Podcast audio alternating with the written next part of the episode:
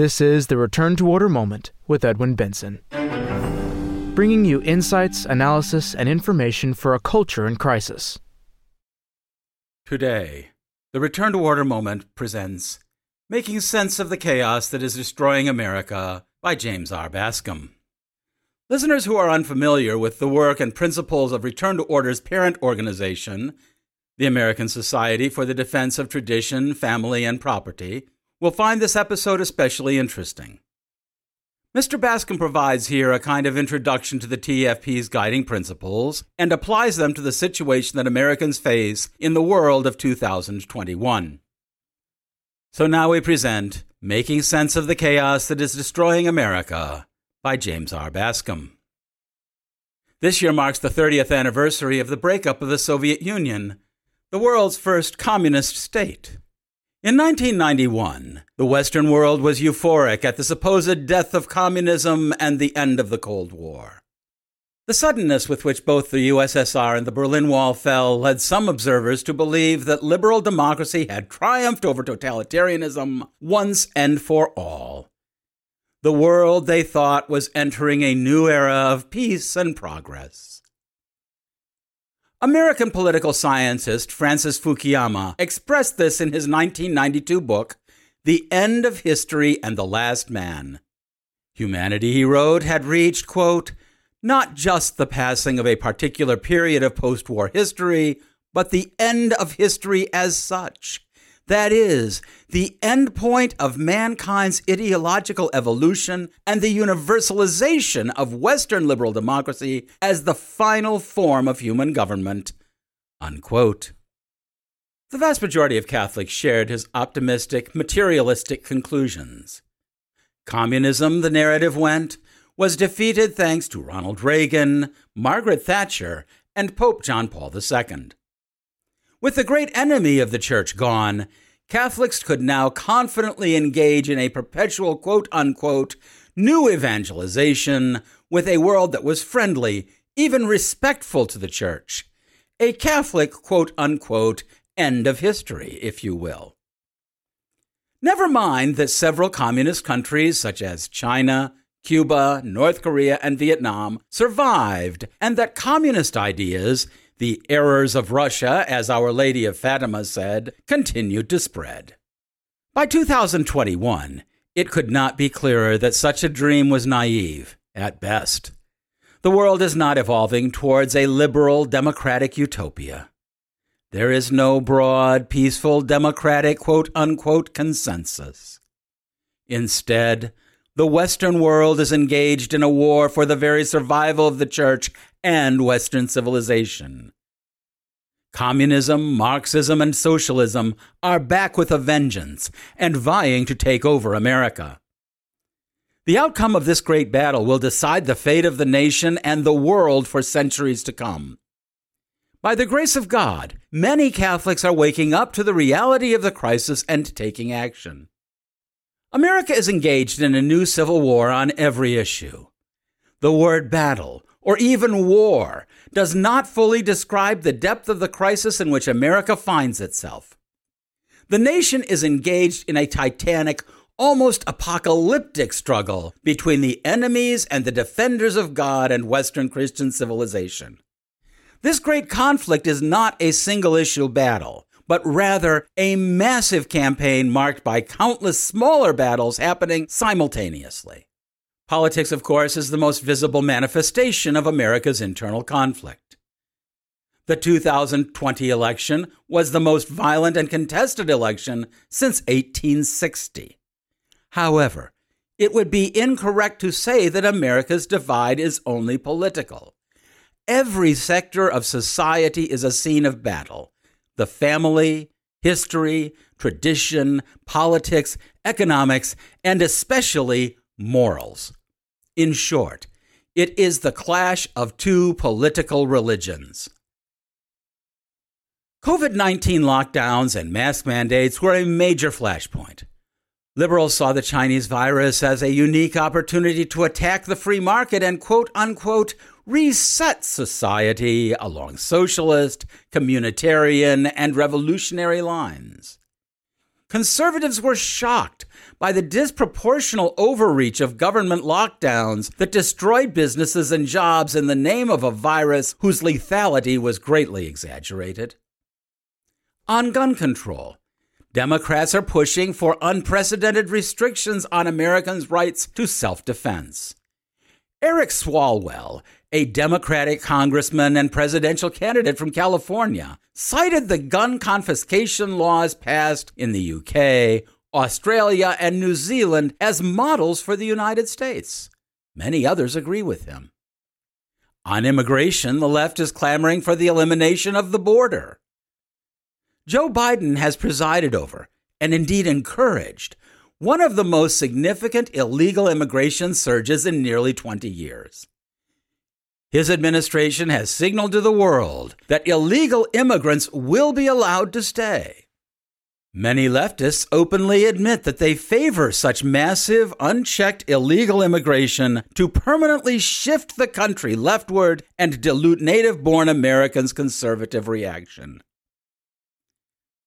Like true totalitarians, the left wants to end representative democracy and impose a dictatorship to force its ideology on an unwilling country. H.R. 1 is the Democrats' 800 page election quote unquote reform bill. If signed into law, it will federalize elections, enable voter fraud on a massive scale, and make it easy for non citizens to illegally vote, putting an end to free and fair elections in the United States. Leftists are resorting to censorship to accomplish their goals. Working hand in glove with Biden and the Democrats in Congress is quote unquote big tech. Google, Microsoft, Facebook, Twitter, Apple, and most other tech companies that are banning any speech on their platforms that contradicts left wing positions. Over the past few years, many conservative websites, including TFP.org, saw their Google search activity diminish or disappear entirely. Their videos were banned from YouTube, or their Twitter and Facebook posts tagged with quote unquote fake news warnings. One month before the election, Twitter froze the New York Post's account, one of the oldest newspapers in the country, and blocked the sharing of one of its articles about Hunter Biden. Big tech companies have banned countless individuals from their platforms for posts that violate nebulous quote unquote community guidelines. Yet these same platforms host accounts of notorious dictators and thugs. Twitter, for example, allows accounts for Vladimir Putin, Iranian Supreme Leader Ali Khamenei, Louis Farrakhan, Richard Spencer, and Venezuelan President Nicolas Maduro. But of all the issues fought over in America today, none are as hotly disputed as moral issues. Abortion has been a fault line in American politics since the Roe v. Wade decision in 1973. The issue is so hot that it may even cause a new civil war in America. On the one hand, the pro life side has won many valuable victories in public opinion and legislatures. Many states have passed quote unquote heartbeat bills that essentially ban abortions and tried to close abortion clinics through regulations. Polls also show that Americans today are more pro life than a generation ago. On the other hand, the left has radicalized in favor of abortion like never before. In 2019, New York Governor Andrew Cuomo signed a radical pro abortion bill into law that eliminated most restrictions on abortion in his state. He then declared that pro lifers, quote, have no place in the state of New York because that's not who New Yorkers are, unquote. California, New Jersey, and Virginia have all followed New York's lead. Most ominously, liberals are now admitting that abortion does indeed kill a human being, yet are still defending it. In a 2019 interview, Virginia's Democratic Governor Ralph Northam took this to its logical conclusion when he expressed support for post birth infanticide. Quote, the infant would be delivered the infant would be kept comfortable. The infant would be resuscitated if that's what the mother and the family desired. And then a discussion would ensue between the physicians and the mother. Unquote. Right alongside abortion is the homosexual revolution. The movement has advanced far beyond demanding quote unquote tolerance to being a privileged class with special rights and protections far above the average citizen. Everyone must participate in homosexual activism, whether at work, in school, or even at home, with the government ready to punish those who object. Thousands of businessmen, sports players, teachers, and government officials have lost their jobs and suffered vicious public attacks for daring to object to the LGBT movement. University and even high school students have been punished or even expelled for opposing their school's LGBT activism. Transgenderism is the tip of the spear of this revolution. On June 15, 2020, the Supreme Court ruled 6 to 3 in Bostock versus Clayton County that the federal government must punish quote unquote discrimination against quote unquote sexual orientation and quote unquote gender identity under the 1964 Civil Rights Act. The decision will have far reaching consequences for Americans who disagree with quote unquote gender theory, especially forcing the country to endure quote unquote gender identity and homosexual behavior or face punishment. A few days after his inauguration, Joe Biden declared that, quote, transgender equality is the civil rights issue of our time, unquote. The Democrats' bill in Congress, H.R. 5, also called the Equality Act, would enshrine the Bostock decision in federal law and punish any institution that does not accept homosexuality or transgenderism. H.R. 5, among other things, also requires all public and private schools that receive federal funds to teach LGBT ideology in their curricula. Transgender activists have targeted children for years. Public schools are now flooded with pro trans propaganda and programs run by organizations such as the Gay, Lesbian, and Straight Education Network. Teachers give children examples of people who quote unquote transitioned, such as Jazz Jennings, a male who pretends to be female. Drag Queen Story Hour, in which cross dressers indoctrinate young children in perverse behavior in public libraries, has spread to dozens of cities nationwide since its launching in San Francisco in 2015. The march to legalize drugs continues, despite evidence of severe health and social effects. A majority of Americans now live in states that have legalized either medical or recreational use of marijuana. And as many feared, marijuana is only the beginning. In Oregon last year, a ballot initiative to decriminalize possession of all drugs, including heroin, cocaine, and methamphetamine, passed with 55.8% of the vote. Other states are sure to follow. Assisted suicide is also spreading rapidly across America and the world. It is currently legal in nine states and the District of Columbia, and activists are fighting to pass assisted suicide bills in several others. Perhaps more than anything, the fight in America today is a religious one. The country is seeing an explosion of interest in witchcraft and Satanism. When Supreme Court Justice Ruth Bader Ginsburg died last year, the Huffington Post published an article titled, The Death of Ruth Bader Ginsburg Pushed Me to Join the Satanic Temple. Written by a quote unquote 40 something attorney and mother, the author described herself as, quote, not the type of person who would normally consider becoming a Satanist. But these are not normal times. When Justice Ginsburg died, I knew immediately that action was needed on a scale we have not seen before.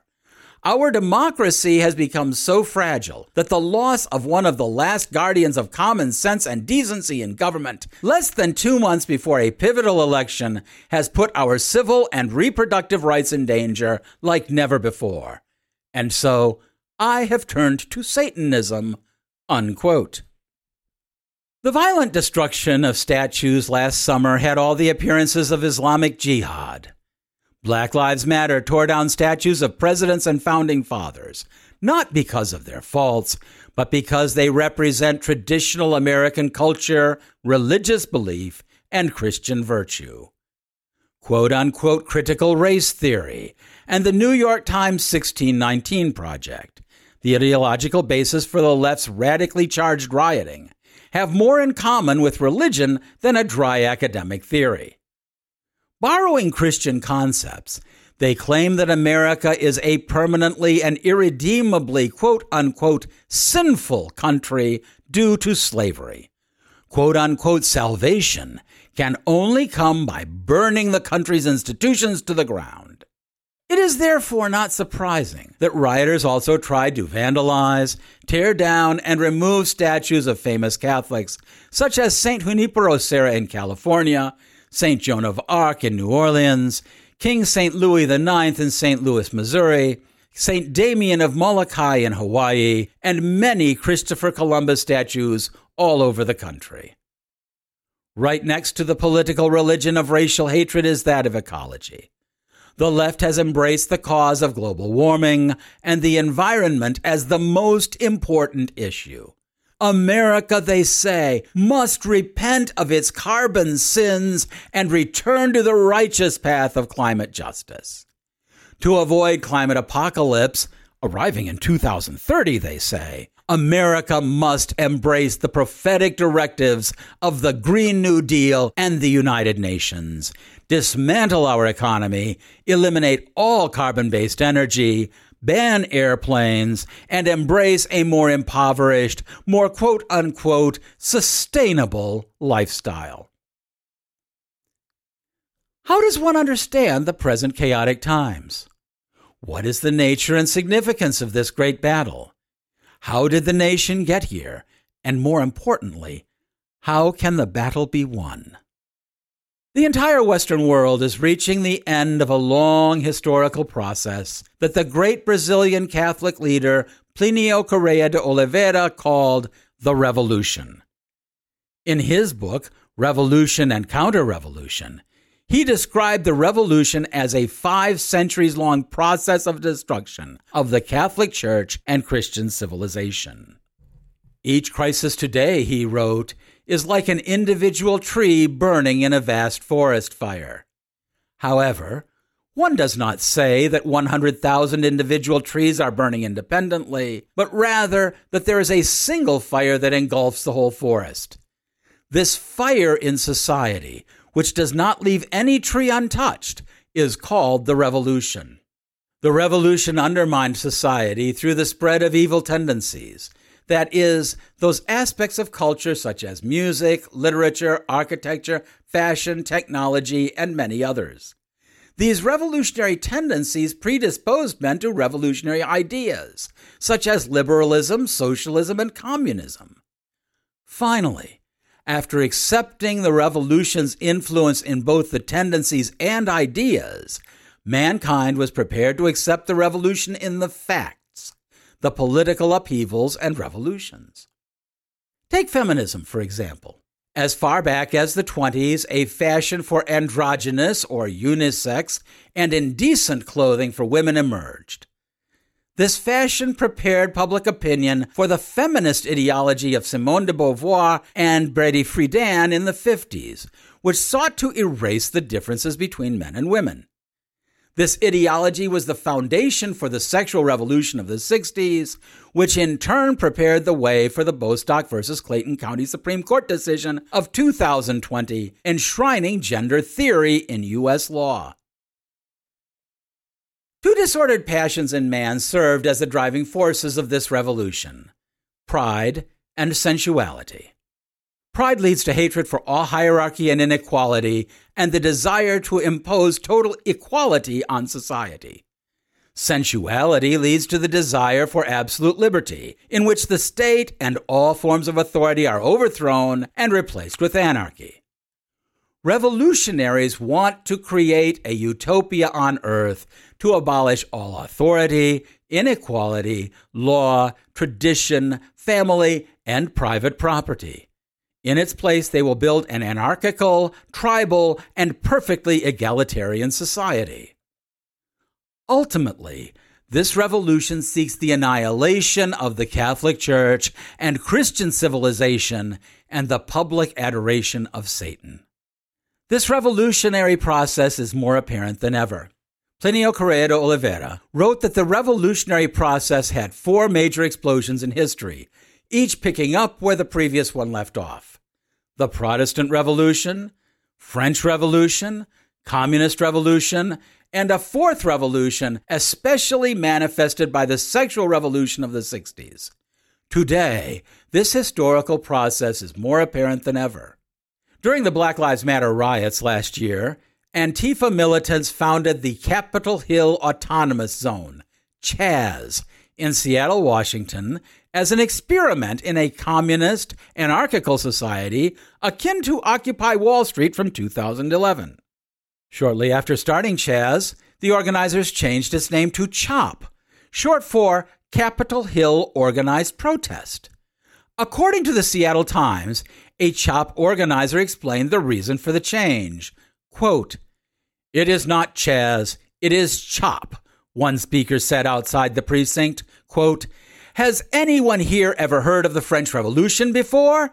That is another revolution that happened because people started putting property over lives. They started putting money over people. Does anyone know what happened to the people who did not get on board with the French Revolution? Unquote. Chopped, the crowd responded. Quote, that is the message we need to send, the speaker said. Imitating the French Revolution, Antifa and Black Lives Matter protesters even set up mock guillotines. In Washington, D.C., they built a mock guillotine in front of Jeff Bezos' house, guillotined Donald Trump's effigy in Baltimore, and another of Portland, Oregon Mayor Ted Wheeler. It is logical to conclude that mock executions will eventually lead to real ones.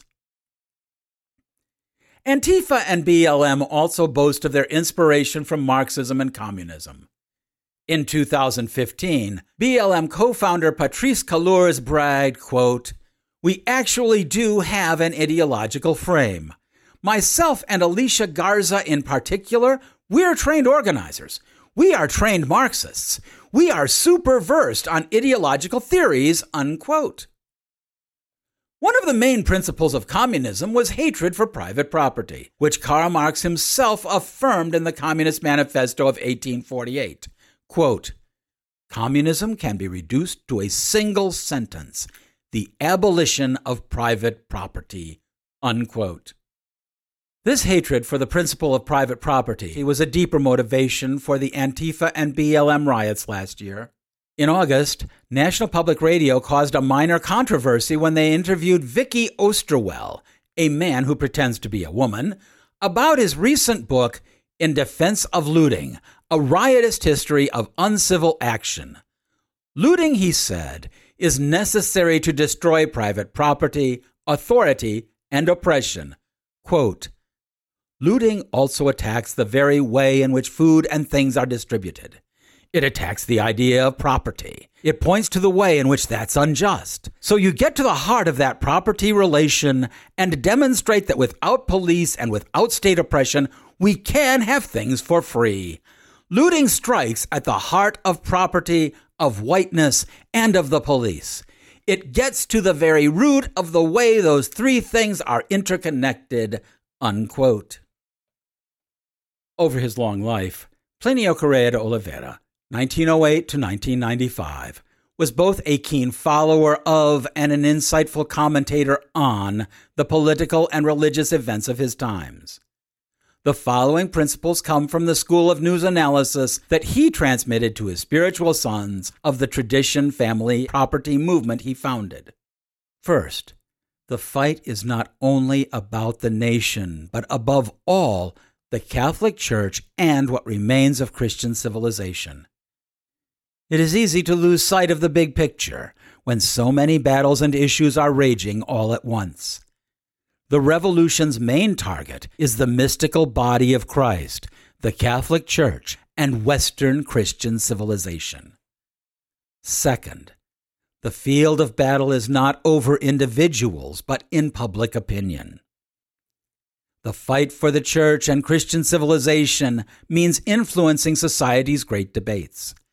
That requires public action, whether it be testifying at the local town hall over an LGBT school curriculum, protesting a drag queen story hour, or organizing a rosary rally at a main intersection. By fighting in the public square, always legally and peacefully, concerned Americans can refute the revolutionary left, persuade those in the middle, and encourage those on the right to enter the fight. Third, the focus of the fight cannot be petty problems, but must be God's cause. The many real problems found in work, family, and daily life make it easy to lose sight of the big picture. Seeing the enormity of the crisis, many are tempted with an overwhelming sense of hopelessness and retreat further into their individual concerns. This is not the way of the saints. St. Therese of Lisieux had a contemplative vocation as a Carmelite. Nevertheless, she expressed an intense zeal to be a missionary overseas and conquer souls for the church. Just as St. John the Evangelist and the holy women accompanied our Lord during his passion, faithful Catholics must follow the fight between God's cause and the devil's ploys playing out in society, especially in the church. People must make God's cause their own. Fourth, one must maintain a prophetic vigil awaiting the events foreseen at Fatima. Today's crisis is so deep that it is foolish to think that human efforts can solve it. Even ordinary graces from God are insufficient to overcome the crisis. Never before in history has evil had such power over the hearts and souls of men. The only way out is an unprecedented intervention of God through His Holy Mother to give extraordinary graces of conversion and crush His enemies. Our Lady of Fatima gave exactly this promise when she appeared in Portugal in 1917. She told the three shepherd children that God had sent the First World War as a chastisement for sinful mankind and that another even worse war would come in the reign of the future Pope Pius XI, the Second World War. As further punishment, she warned that, quote, Russia would spread her errors throughout the world, unquote. After yet another chastisement, she promised that Russia would convert and that there would be, quote, a period of peace, unquote. Catholics should place their hope in this promise of the Mother of God. Despite the horrors of the modern world and the apparent defeat of the Church, God is preparing an unimaginable and glorious triumph over evil. This great promise should provide the strength and courage to stay faithful. Fifth, one must see, judge, and act with a supernatural vision of things from the perspective of the Catholic faith. It is easy to interpret the events through the eyes of the world. One is tempted to look for simple, man made solutions, or worse, some political savior who will single handedly fix the crisis without the faith.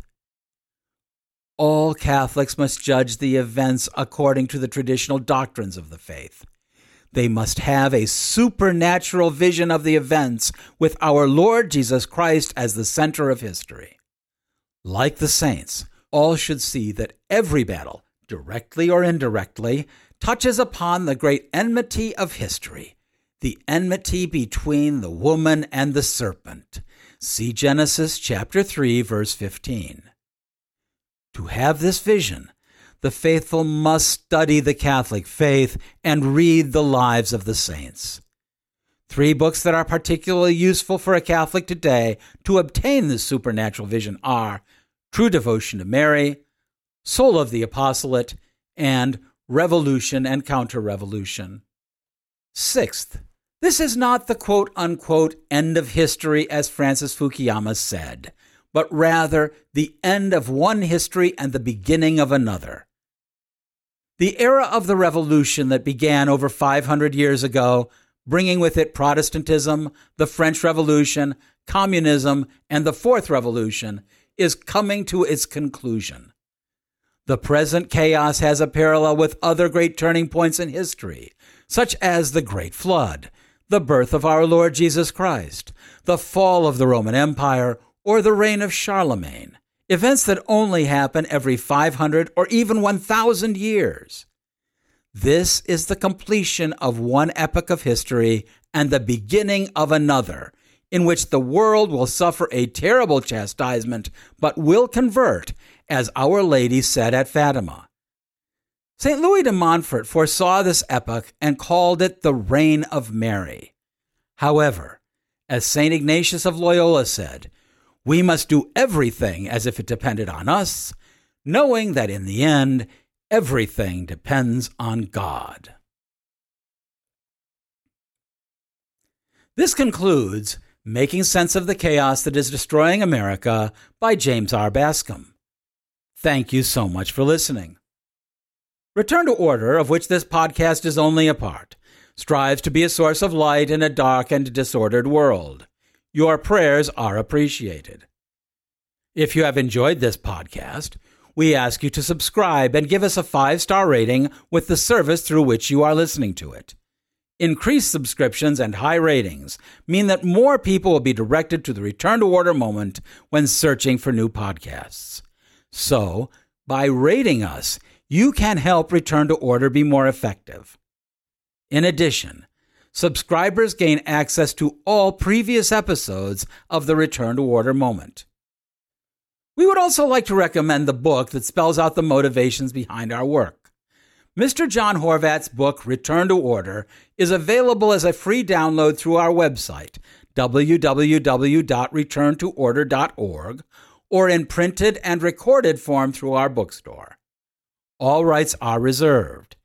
Copyright 2021 by the American Society for the Defense of Tradition, Family, and Property. TFP.